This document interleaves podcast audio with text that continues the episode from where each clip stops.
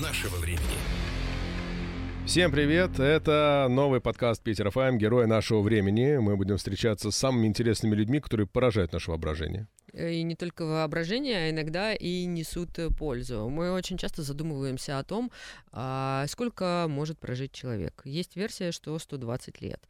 Но э, до 120 лет надо еще постараться дожить, да, и в каком возрасте. Надо задуматься о том, как бы это так. Как дожить до пенсии, короче, в России? Вот такой вопрос. Решили мы поставить человеку, который профессионально разбирается в вопросах старения. У нас сегодня в гостях доктор наук, профессор, заслуженный деятель науки Российской Федерации, директор Института биорегуляции и геронтологии, заместитель директора по науке фармацевтической компании «Самсон Мед», президент Европейской ассоциации геронтологов Владимир Хацкелевич Хавенсон. Здравствуйте. Владимир Хацкелевич, что нужно делать, чтобы дожить до 120 лет? Первое – это питание.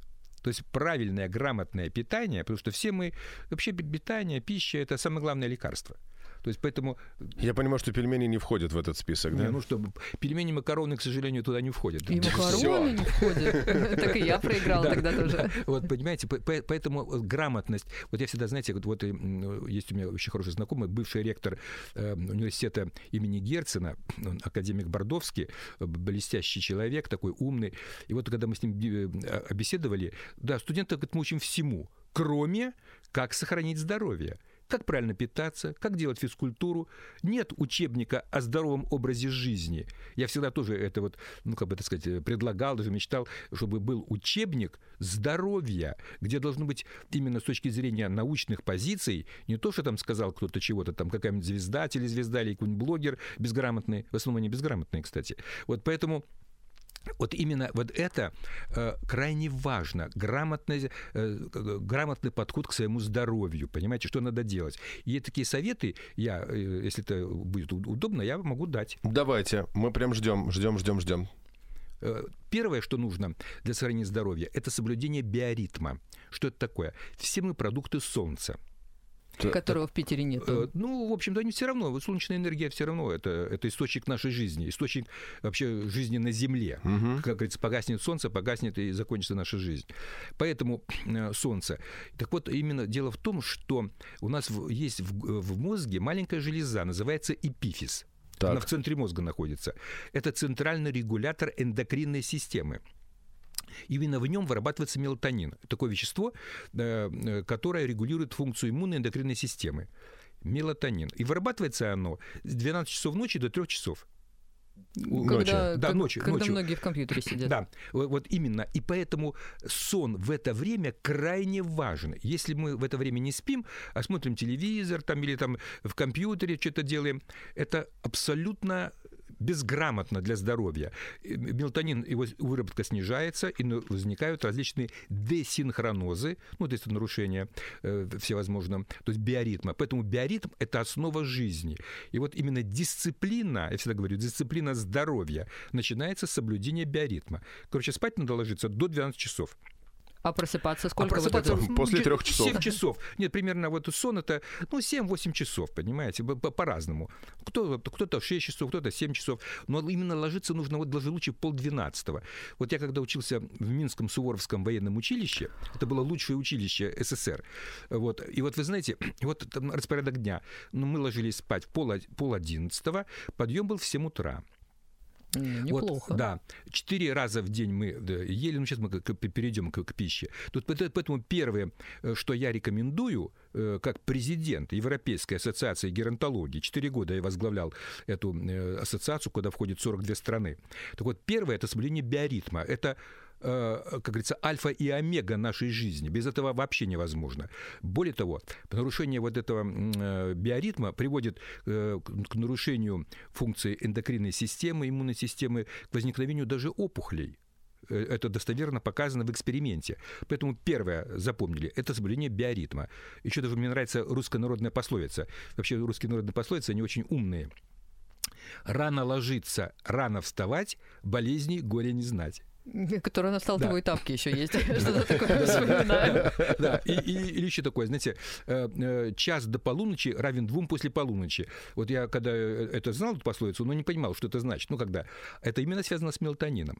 Поэтому ложиться спать до полдвенадцатого. Это желательно. Поэтому все там дискотеки, там вечерние сборища, это все крайне вредно. Какие крайне вредно для здоровья. Да. Кстати, спортсмены, вот, например, Олимпийская сборная, которая вот именно уже там за два месяца до выступления абсолютно четкий режим э, вот, до, труда и отдыха. Все спать ложатся вот в 11 часов, не позже. То есть это подготовка организма. Это первое. Герои нашего времени. Второе. Это питание. И вот э, э главным в мире, что сейчас признано э, основой долголетия, это ограничение калорийности питания. То есть ограничение калорийности питания на 20-30% за счет углеводной и жирной пищи, ну, короче, сладкая и жирная, приводит к повышению качества жизни примерно на 20%.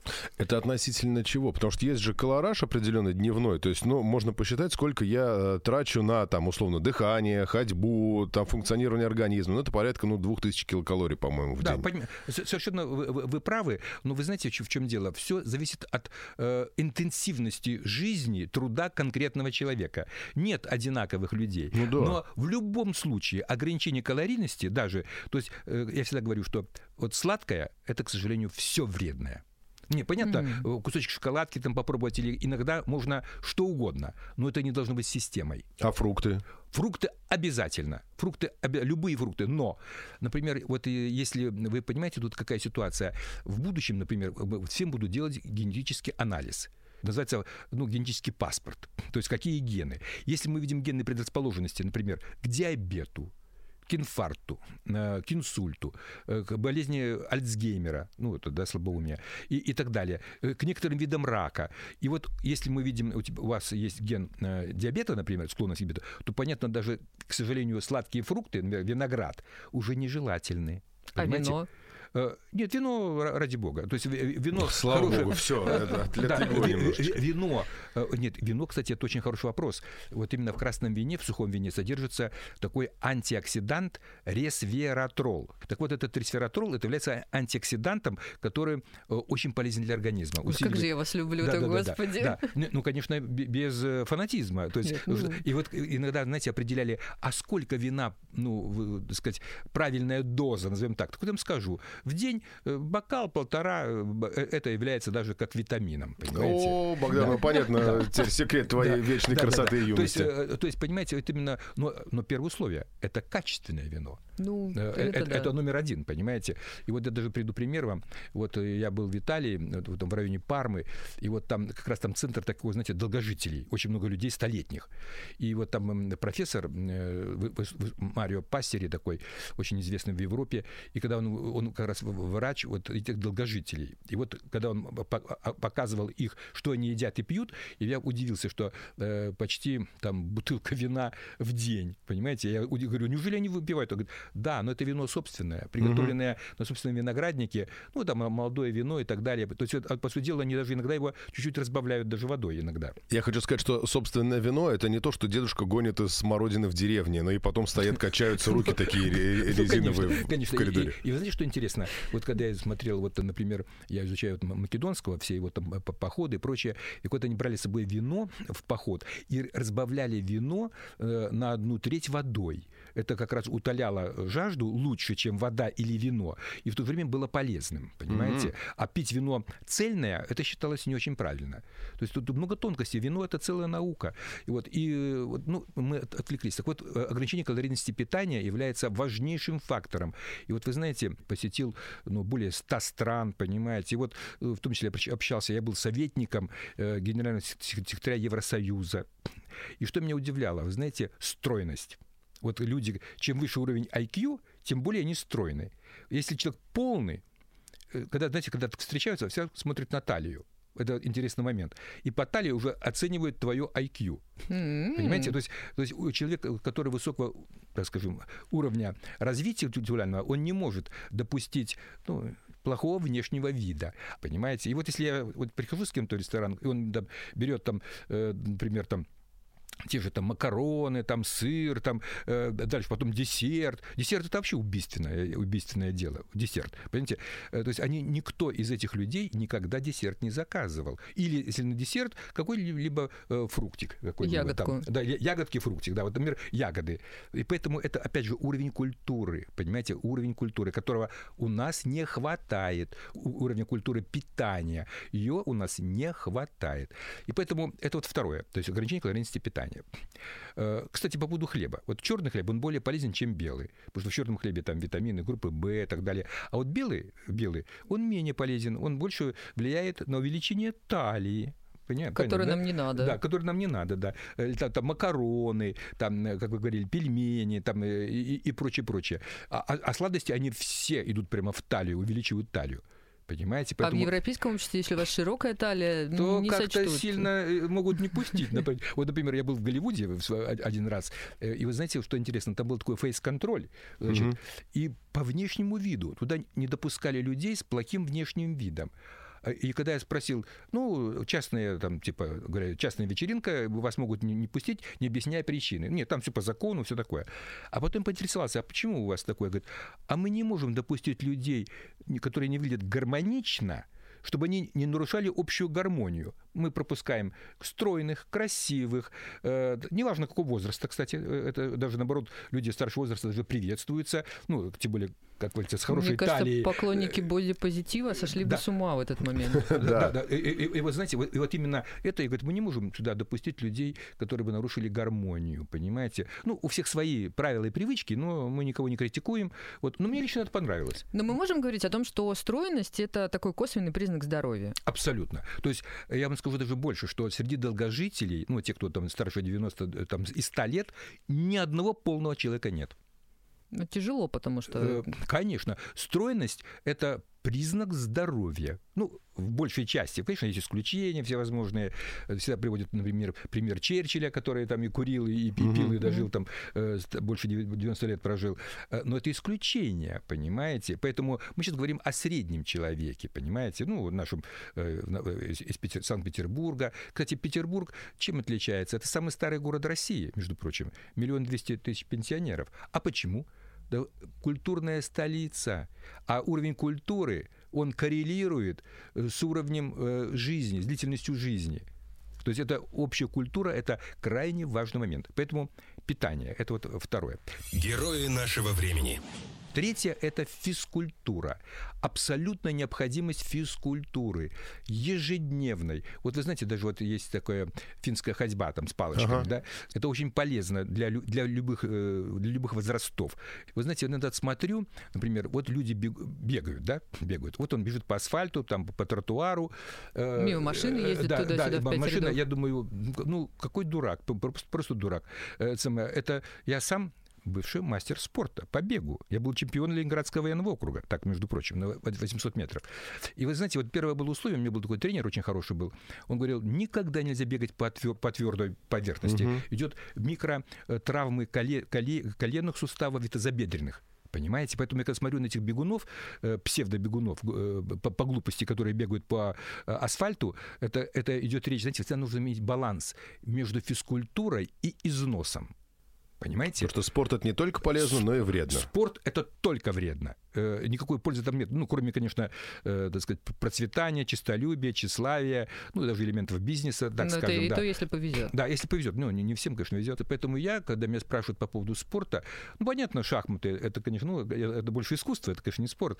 Или там стрельба, там, понимаете? То есть, вот, а там, где идет износ, это вот бег, лыжи, э, ну, я не говорю про тяжелую атлетику, это вообще кошмар, да, это самое, то есть это все, к сожалению, вот э, у нас в Петербурге э, было такое общество Эдельвейс, которое в себя включало олимпийских чемпионов и мастеров спорта, ну, очень известных людей, вот, как раз мы их лечили, они приходили к нам в институт, да, повальная и повально инвалиды. Инвалиды. То есть спорт – это путь к инвалидности. Не- Нехорошо, может быть, звучит, но вы знаете, это суперизнос организма. И, и ничего хорошего здесь э, такие нагрузки не дают для человека, понимаете?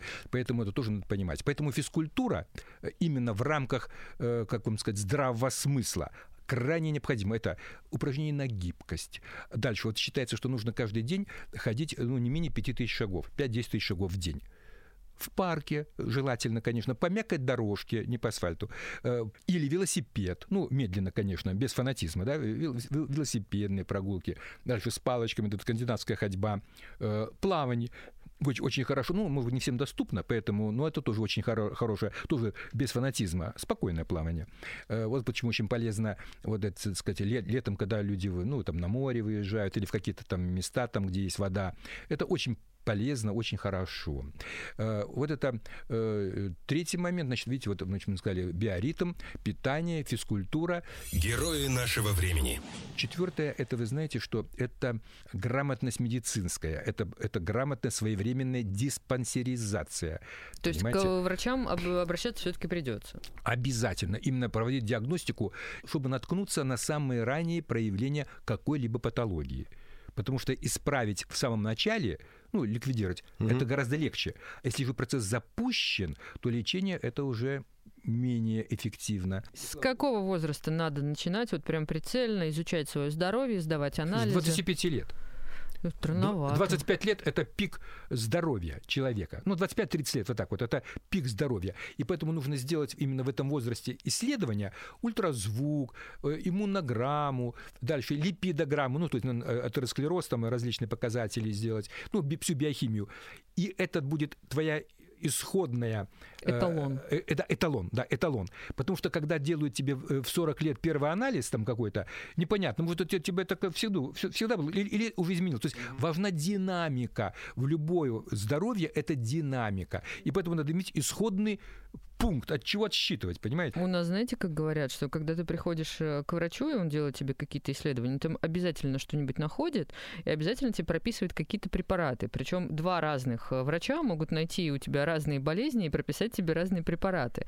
У нас как бы, ну, медицина, она такая, как на, на усмотрение доктора обычно все. Вы знаете, вы совершенно правы, но я хочу вам сказать такую интересную фразу. Самый главный доктор – это сам себе человек доктор нужно иметь собственную голову на плечах и никому, меня извините, не верить. Вернее, вот что вам порекомендовали, лучше перепроверить, понимаете? Э, каждый человек должен сам думать о своем, о своем здоровье, не полагаться только на врачей, понимаете, да? То есть для этого люди читают там определенные там хорошие есть э, книжки в интернете посмотреть, а еще лучше иметь такого врача, которому вы доверяете. Вот знаете, как вот... Где же его взять Вот как в Америке врача? принято, как говорят, свой Семейный. стоматолог, стоматолог, свой там юрист, юрист, э, свой доктор семейный, вот именно, понимаете, да, и даже свой, свой диетолог. Это правильно. Если вы ходите все время к разным врачам, то действительно они по-разному... Это надо уже знать организм, знать манеру, ну, сказать, жизни, ваши цели жизненные. Понимаете, это ведь медицина не вырвана из контекста нашей жизни. Это, э, а посему умный доктор, как вы говорите, это крайне важно. Ну, к, к примеру. А правильно говорят, что медицина сродни искусству, а, чем науке в большей Абсолютно. степени? Абсолютно. То есть медицина это, в общем-то, искусство, понимаете? Искусство, но на профессиональном фундаменте, то есть на медицинском образовании. То есть когда дают советы, опять же, те же блогеры или кинозвезды какие-нибудь там, да, или звезды шоу-бизнеса, которые, как правило, безграмотны в этом деле. То есть, и, и поэтому э, первое, это уровень профессионализма доктора, что он закончил. Вот я когда встречаюсь, э, там различные разговоры, переговоры, там, в, в любой стране. Я всегда спрашиваю так аккуратно, ненавязчиво, а что вы закончили? Какой университет? Если он говорит, что он закончил Гарвард, снимаем, снимаем шляпу сразу, да? А если он закончил э, университет э, или институт, ну, извините, где-нибудь э, в далекой Саратовский медицинский э, да, университет? В, в, в далекой Сибири, не хочу никого обижать. Хорошо, но, университет, это училище? Да, э, нет, нет, нет, университет, медицинский институт. Или, например, в, в США, например, есть такой э, в штат Айдаха, например, да, ну, там выращивают картофель в основном. И говорят, если закончил в Айдаха, то тебе как-то тебя уже не лечить не людей, а картошку можно, по крайней мере. Понимаете, поэтому уровень образования, то есть, а я бы начинал еще более глубоко. Знаете, с чего начинал бы? С генетики. А кто ты такой? Кто твои родители? Кто твоя бабушка, дедушка? То есть каков твой уровень генетический, генетической культуры? Вот с чего начинается любой человек, понимаете? Вот я даже сейчас общаюсь. Я, ну вот яркий пример, все мы знаем э, профессора Преображенского и Шарикова. Да? Угу. Вот он яркий пример двух э, генетик, абсолютно несовместимых, понимаете? И даже, знаете, вот иногда меня спрашивают, а вот все, любовь, семья, э, даже бизнес, все основывается на комплементарности генетики, ну, то есть соответствие, то есть, как бы сказать, ну, э, совпадение, я бы так сказал, понимаете? Если это разные, ну, как Шариков, Броженский, никакой там дружбы, любви и бизнеса быть не может. И, кстати, очень много даже, вот, вот в случае, если мы возьмем даже бизнес, если там попадается Шариков, то ничего хорошего уже не, не будет. Это будет конфликт. Ну, что мы, собственно, и видим. Ну, либо Шариковых будет да. два, им будет комфортно да, друг с другом. Да, да, понимаете, поэтому первое – это уровень генетики, твое происхождение, твой уровень культуры, твое образование, э, понимаете? Э, вот это все вместе взятое и формирует грамотность советов того или иного доктора. Ну, Петербург занимает у нас первое место в России, безусловно, по уровню культуры, по уровню, я бы сказал, генетики. Э, конечно, наши тяжелые времена, революции, войны и прочее, погибало очень много, конечно, ценной генетики. Ну, часть вообще уехала, понимаете. Вот. Но все равно это очень важный момент. Поэтому генетика, которую всегда, ну, после октября старались ее э, они не, не вспоминать, а многие даже пря прятали, кто там, кто он такой.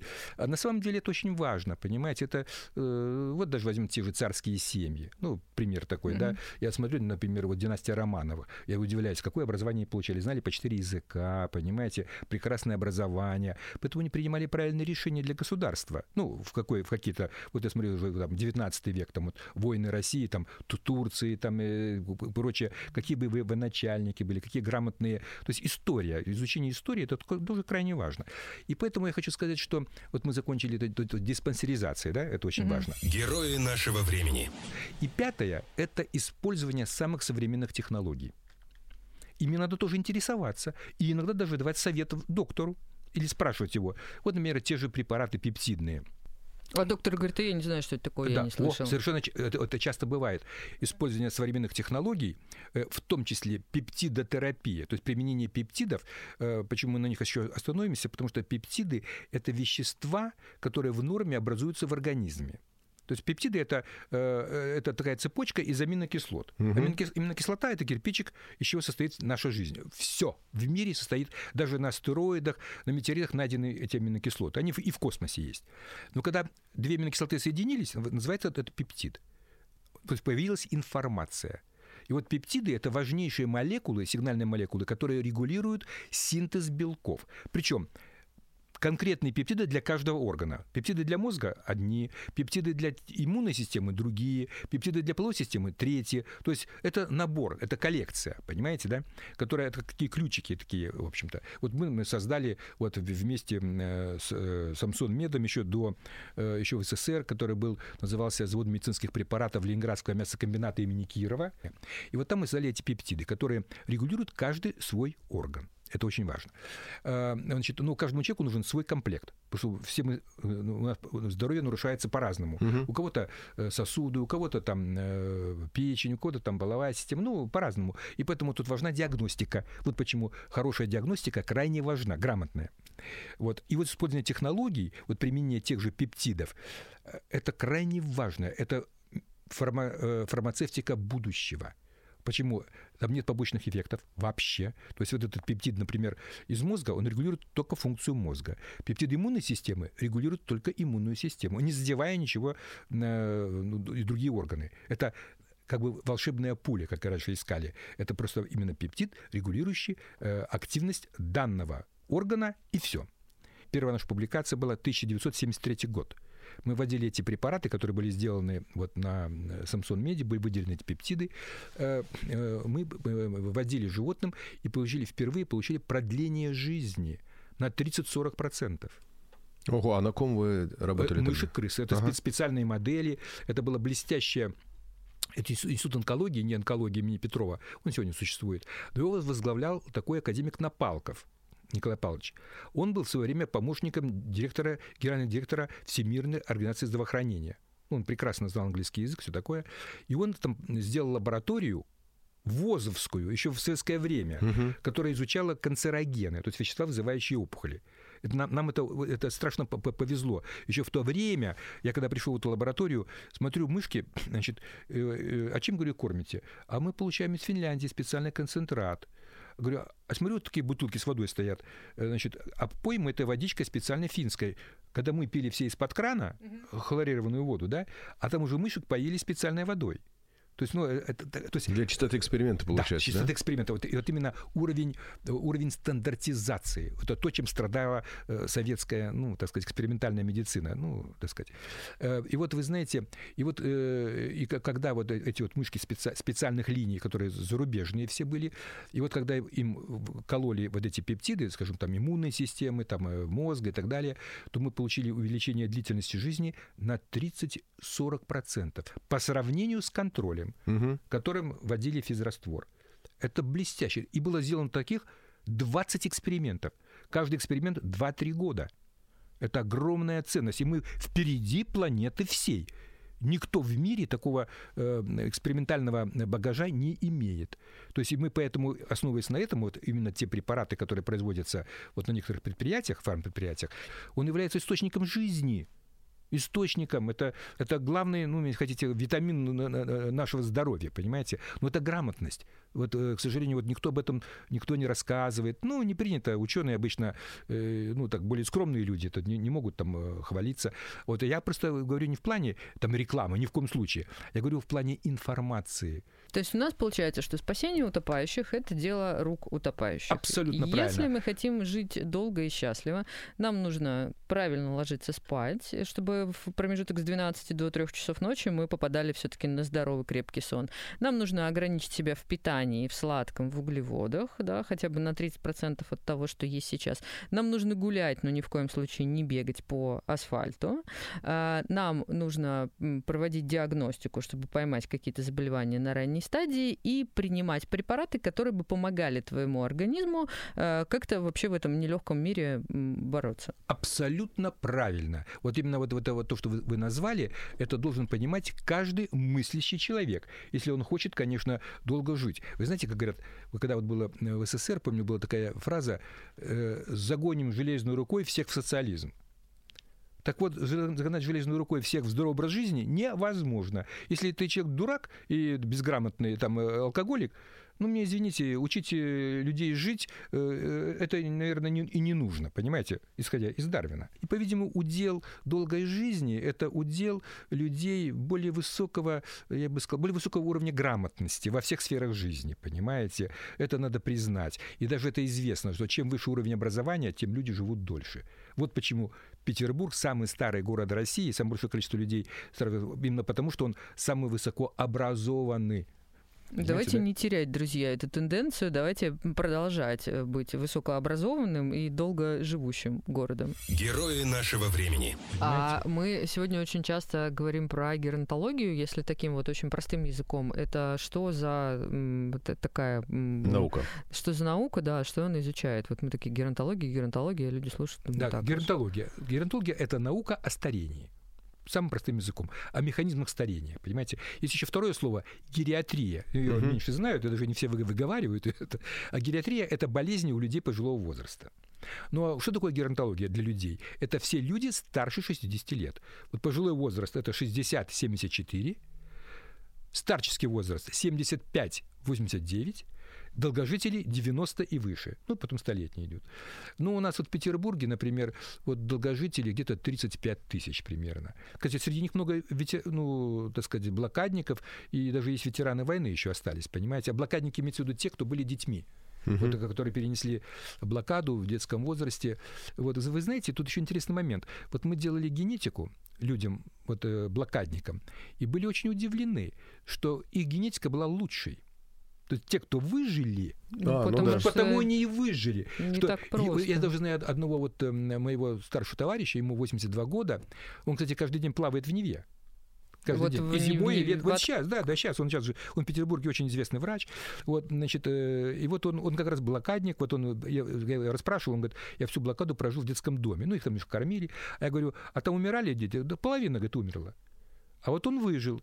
И вот он по генетике занимает первое место. Вот мы сделали полторы тысячи анализов, он имеет лучшую генетику. И мы поразились. Даже я позавидовал, у меня генетика гораздо хуже, чем у него. вот, то есть у него риск, ну, мы говорим, ну он же должен что-то умереть все равно. вот, значит, вот, но у него количество вот этих генов плохих там э, очень маленькое, понимаете? Ну, то есть нету гена, нету гена диабета, нету гена Альцгеймера, то есть у него, не, у него какое-то другое будет заболевание. Подождите, вы делаете анализ, и у тебя прям получается, что гены прописаны, от чего да, ты можешь умереть? Да, это называется генные предрасположенности. Э, именно наличие этого гена показывает риск возникновения этого заболевания. А если у меня, например, Альцгеймер не стоит в этом анализе, то он со мной не случится? А, вы знаете, нет, так говорить нельзя. Это, маловероятно. Это наверное, маловероятно, да. да. То, есть, то есть генетический паспорт это говорит о вероятности процесса, понимаете? Вот приду пример. Вот, например, ген рака молочной железы у женщин почти 4%, а развивается у 1%. М? А почему? Сумма факторов. Вот когда мы, например, оценивали, э, ну, ретроспективно вот, э, у людей, э, у которых был рак молочной железы, это еще в СССР мы это делали, и что мы удивились, там такие факторы были. Первый фактор, это был, первый фактор это снижение иммунитета, вот снижение как лимфоцитов, раз. Второе, психотравма, то есть повышение, хронический стресс. Третье, это использование противозачаточных гормональных средств. Да, да. Был такой препарат, сейчас его, его уже, наверное, его давно сняли, инфекундин, потом его э, сняли. И вот оказалось, что он способствовал вот как раз нарушению... А это именно этот препарат или, ну, еще не, не, нет, я рассказываю, какие препараты. Противозачаточные гормональные препараты тоже были в группе риска. Дальше, э, травма тоже э, входит. Э, дальше, курение. Вот, вот эта сумма этих факторов и как раз и приводила, тогда еще ген рака молочной железы не определяли, но достоверно было выше. Вот если, да, и вот еще что очень важное, удаление аппендикса и миндалин, вот я вспомнил, это было абсолютно достоверно. Вот были женщины, которым удалили и миндалины, и аппендикс. А миндальный аппендикс – это лимфоидные органы, ну, которые как бы против микробов, там, э, против вирусов, ну, это называется, и все входит в, состав, в понятие иммунной системы. Так вот, именно у женщин, у которых вот, это, вот эти были пункты, ну, скажем, 7 пунктов, угу. почти стопроцентно возникал рак молочной железы. То есть это вот так вот Сумма все предсказывается, факторов, да. оказывается. Да. И вот даже сейчас, вот когда вы придете в приличные э, там, э, учреждения медицинское, могут сделать генетический паспорт. Вот сейчас это делается, там определяют более там 500 генов сейчас уже делают, поставили уже на такую основу. Но только подчеркиваю, это нужно делать только в, в очень лицензированном, правильном учреждении. Не, не, не в каждом там подвале, где там пишут черт знает что. А сколько стоит генетический паспорт? Генетический паспорт стоит, ну, примерно где-то от 20 тысяч там, до 50, где-то это вот так, по- по-разному. Угу. Э, то есть э, ведь дело не в, не в самом анализе, там, определении, а в толковании, понимаете? То есть его, ну, как вам сказать, объяснение, и какая комбинация генов что может дать. Это, это целая наука, называется клиническая генетика. То есть, понимаете, это включает рекомендации, вот это, во-первых, сам анализ, это примерно 100 страниц. Это такая книга. Ого. Да, да, да. Там э, расписывается риск э, различных там, комбинаций и прочее, прочее. То есть это... шанса самому его расшифровать? Нет, это невозможно. Там, там, там должны быть, ну, как сказать, э, рекомендации, вот именно его расшифровка, понимаете? Это и стоит денег, понимаете? Угу. Сама биохимия, она меньше стоит. А вот именно э, грамотность, это работа, сидит врач, там несколько дней изучает, там, и, и, пишет, и пишет на рекомендации, что делать, куда бежать. Понимаете, да? И вот, и вот поэтому вот, э, вот как бы вот вам, как людям будущего, я вас называю людям будущего, то есть вы это много понимаете, и вот и знаете, вот э, я их называю, знаете, люди будущего, гомофутурис. Люди будущего как-то красивше. Да, а вы знаете, я вам скажу, что они существуют в нашем обществе. Вот гомо сапиенс – но есть небольшая доля, там, 0,1%, гомофутурис, это, это гениальные люди, те, которые что-то создают, и, и там талантливые, там, не знаю, даже э, инженеры, ученые, там, э, артисты, может быть, даже, ну, неважно, писатели, то есть это тем, благодаря которым развивается общество в правильном направлении. Я их называю гомофутурис, то есть люди будущего, которые показывают пример. Вот, например, Жрис Иванович Алферов, лауреат Нобелевской угу. премии, там, а, а, великий академик. Вот он прожил 89 лет. Просто я с ним очень хорошо знаком был, да. Он, кстати, был нашим пациентом. Вот это самое, э, человек будущего который понимал, как надо сделать, он подсказывал, как сделать, там, как что, чего, там, депутат Госдумы много лет, понимаете, да? А это что, это, это простой человек? Нет, это не простой человек. Он превышает среднего гомо сапиенс, конечно, превышает. Я имею в виду умственную, то есть креативность. Вот угу. это гомо футурис, это креативность, это IQ максимальный. Понимаете? И, кстати, от этих людей максимальная польза обществу. Поэтому о них надо заботиться, ну, давать возможности какие и так далее. Вот, и вы знаете, вы вот, вот как раз таким образом необходимо, что необходимо людям, вот, человеку, если хочет долго жить и быть эффективным? Генетический паспорт, иммунограмма, липидограмма, электрокардиография и УЗИ – это минимум, вот этот набор, э, а уже из этого грамотный специалист скажет, что нужно принимать с точки зрения профилактики, или называется превентивная медицина. И вот это раз те препараты, которые производятся в этом нашем предприятии здесь, в Санкт-Петербурге, вот эти пептиды выделяются из разных органов, да, э, из сердца есть препарат, из простаты есть препарат, из иммунной системы есть препарат. Это необходимо до того, как заболел. Вот когда я разговариваю с кардиологами, у меня много профессоров, я говорю, слушайте, давайте сделаем паспорт сердечно-сосудистой системы. Вот посмотрим у человека, ну, который еще ни на, ни на что не жалуется. Ну, человеку 40 лет. Вот давайте посмотрим. А инфаркты есть и в 40 лет, вы знаете, да? Да. Э, и инсульты есть. Давайте сделаем. Они мне говорят, а зачем нам это надо? Вот когда он упадет, э, с инфарктом его принесут ногами вперед к нам сюда, вот тогда мы будем с ним заниматься. Как, говорю, так, так, так, надо же делать до того. А российская медицина, к сожалению, пока об этом не думает. По разным причинам. Герои нашего времени. А, мы плавно движемся к финалу. У меня к вам такой философский вопрос, наверное. А, для вас сейчас, вот в вашей теперешней жизни, что важно? Вот что самое важное, э, самое важное на сегодняшний момент? Да. Вы знаете, ну, как всегда, самое важное – это здоровье чтобы хватило здоровья на реализацию всех своих планов. У меня огромное количество планов. Я могу создать еще, вернее, уже создал, как бы, так сказать, прообразы, э, э, почти 20 новых препаратов. Понимаете? И я, безусловно, хочу их ну, так сказать, доизучить, продвинуть э, и так далее, опубликовать, там, монографии и так далее. То есть повышение своего авторитета и укрепления. Если ты хочешь иметь авторитет, так же, как любой артист, нужно постоянно работать. Надо постоянно играть в театре, сниматься и также постоянно публиковать. Вот я, скажем, в прошлом году занял первое место по количеству публикаций например, да, то есть, ну, зарубежные публикации. У меня была одна публикация в журнале ДНК, ДНК, которая там импакт-фактор 12, ну, это очень высокий уровень, э, критерий, это блестящая работа, которая вызвала огромный интерес в мире, то есть как пептиды, то есть пептиды регулируют гены, понимаете, вот в чем их сила, регулируют ДНК.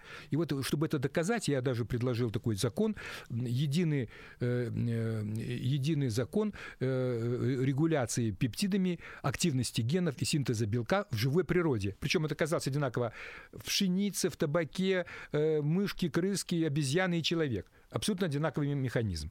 Вот в чем сила этих препаратов, опять же, и это надо все время доказывать и развивать. И я считаю, это будущее фармацевтика мирового масштаба. И поэтому у меня планов больше, чем надо. И поэтому мне необходимо здоровье, и чтобы, э, так сказать, мне хватило там до 80-90 лет, там не знаю, сколько там получится. Вот, но э, вот мои планы, понимаете? А, а можно тогда я философский вопрос? Да. Да, вы верующий? Вы знаете, как бывший коммунист и атеист, не как пионер, комсомолец, коммунист и атеист, вот, конечно, все, как мы считали, что все это ерунда и, и все такое. Но потом постепенно, когда вот я уже уволился из академии, вы знаете, я стал размышлять, у меня просто был очень хороший знакомый, священник. И я ему задал вопрос. Я, я говорю, вот я хочу сделать... Мы сделали суд геронтологии в 92 году. И вы знаете, э, я его, его спросил, знаешь, вот я хочу спросить, а вот заниматься геронтологией, это дело как, богоугодно или нет? И он открыл Библию, Ветхий Завет, шестая глава, пятый стих. И там написано, Бог дал человеку 120 лет. В Библии. Вы поняли, нет? Вот меня это, конечно, поразило. Меня это поразило. Вот, и он говорит, вы знаешь, вот то, что геронтология это, это богоугодное дело. Вот он мне говорит. Поэтому мы тебя приглашаем, э, и потом, как-то я, когда я, ну, так стал, к этому приблизился, безусловно, э, и что вам скажу? Э, что я считаю, что это правильное дело. Любая вера, она, понимаете, она человека, во-первых, дисциплинирует, и, безусловно, она способствует его концентрации. Вот ты знаешь, когда приходишь даже в храм, и вот, знаете, вот купол, вот купол церкви, да, в виде такой купол, это же линза.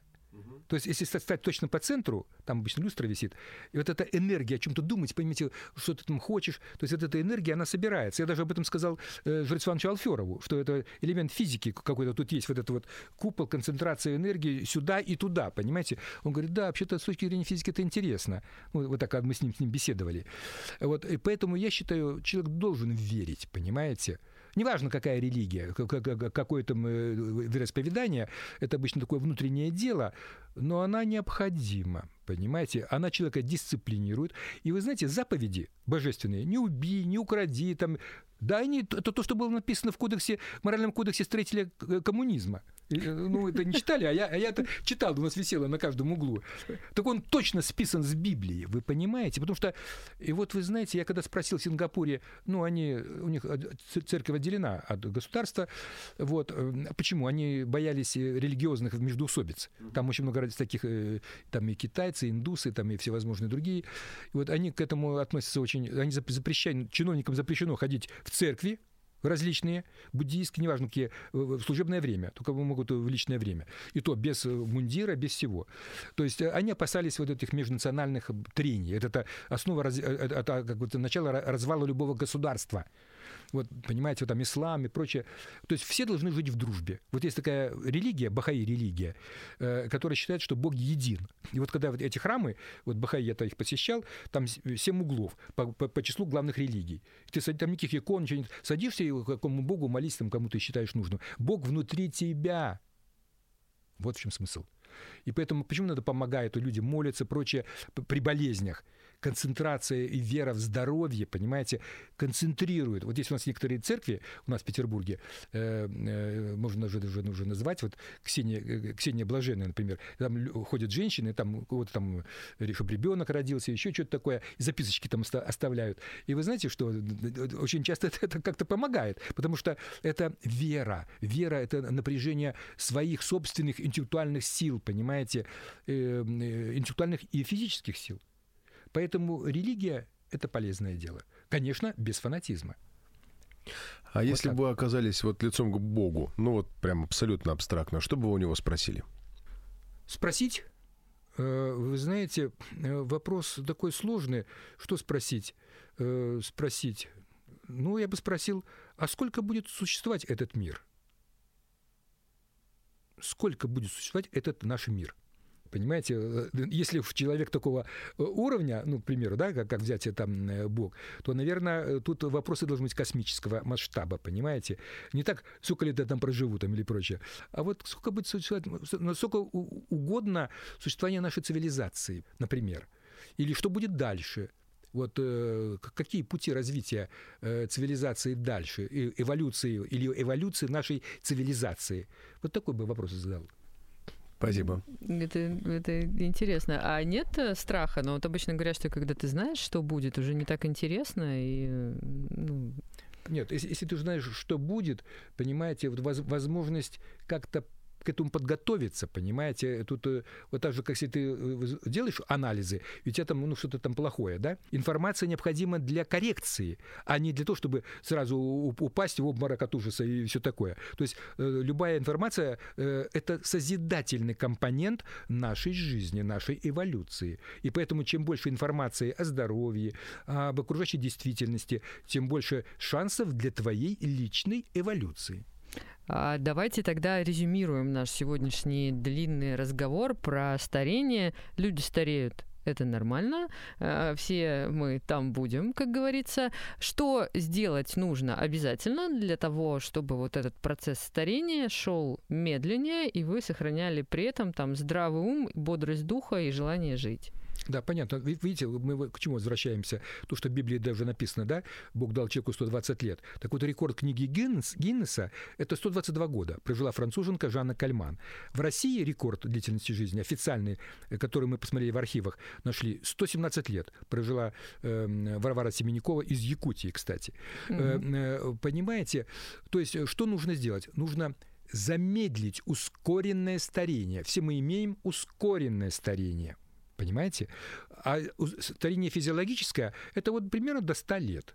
То есть задача, как э, ускоренное старение перевести в физиологическое старение. Ускоренное это потому, что у нас факторы не да. очень хорошие окружают. Все факторы экология, питание, отсутствие физкультуры, стресс, ну, экономика, тут еще этот вирус и все, все вместе взятое. То есть это, конечно, сумма факторов негативных, которые ускоряют старение. И вот даже академик Каркушка, это вот из Института э, гератологии Украины, у него даже такая монография «Преждевременное старение» и как его, так сказать, остановить. Особенно это городские жители, где воздействие различных, даже включая излучение, всевозможные черт и все, что, что хотите.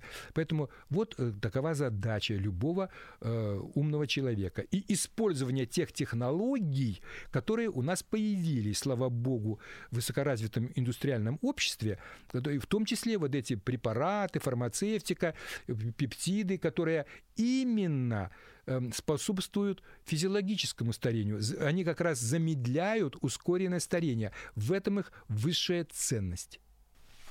И у нас, э, к сожалению, в нашей стране мы пришли к выводу, что никто за вас это делать не будет. И если вы хотите жить долго и счастливо, то это целиком и полностью ваша ответственность. Абсолютно. То есть любой человек должен, вот даже как он думает, что, что ему купить, там, поесть, попить там, или так далее, точно так же он должен каждый день должен думать о здоровье, что сделать полезное, что-то там такое, э, как этого избежать, какого-то вредного воздействия. Поэтому эта наука, эта наука о здоровье зависит от умозаключений конкретного человека, от уровня его культуры, образования, воспитания и всего остального. Спасибо. Вам спасибо. Спасибо большое. Герои, Герои нашего времени.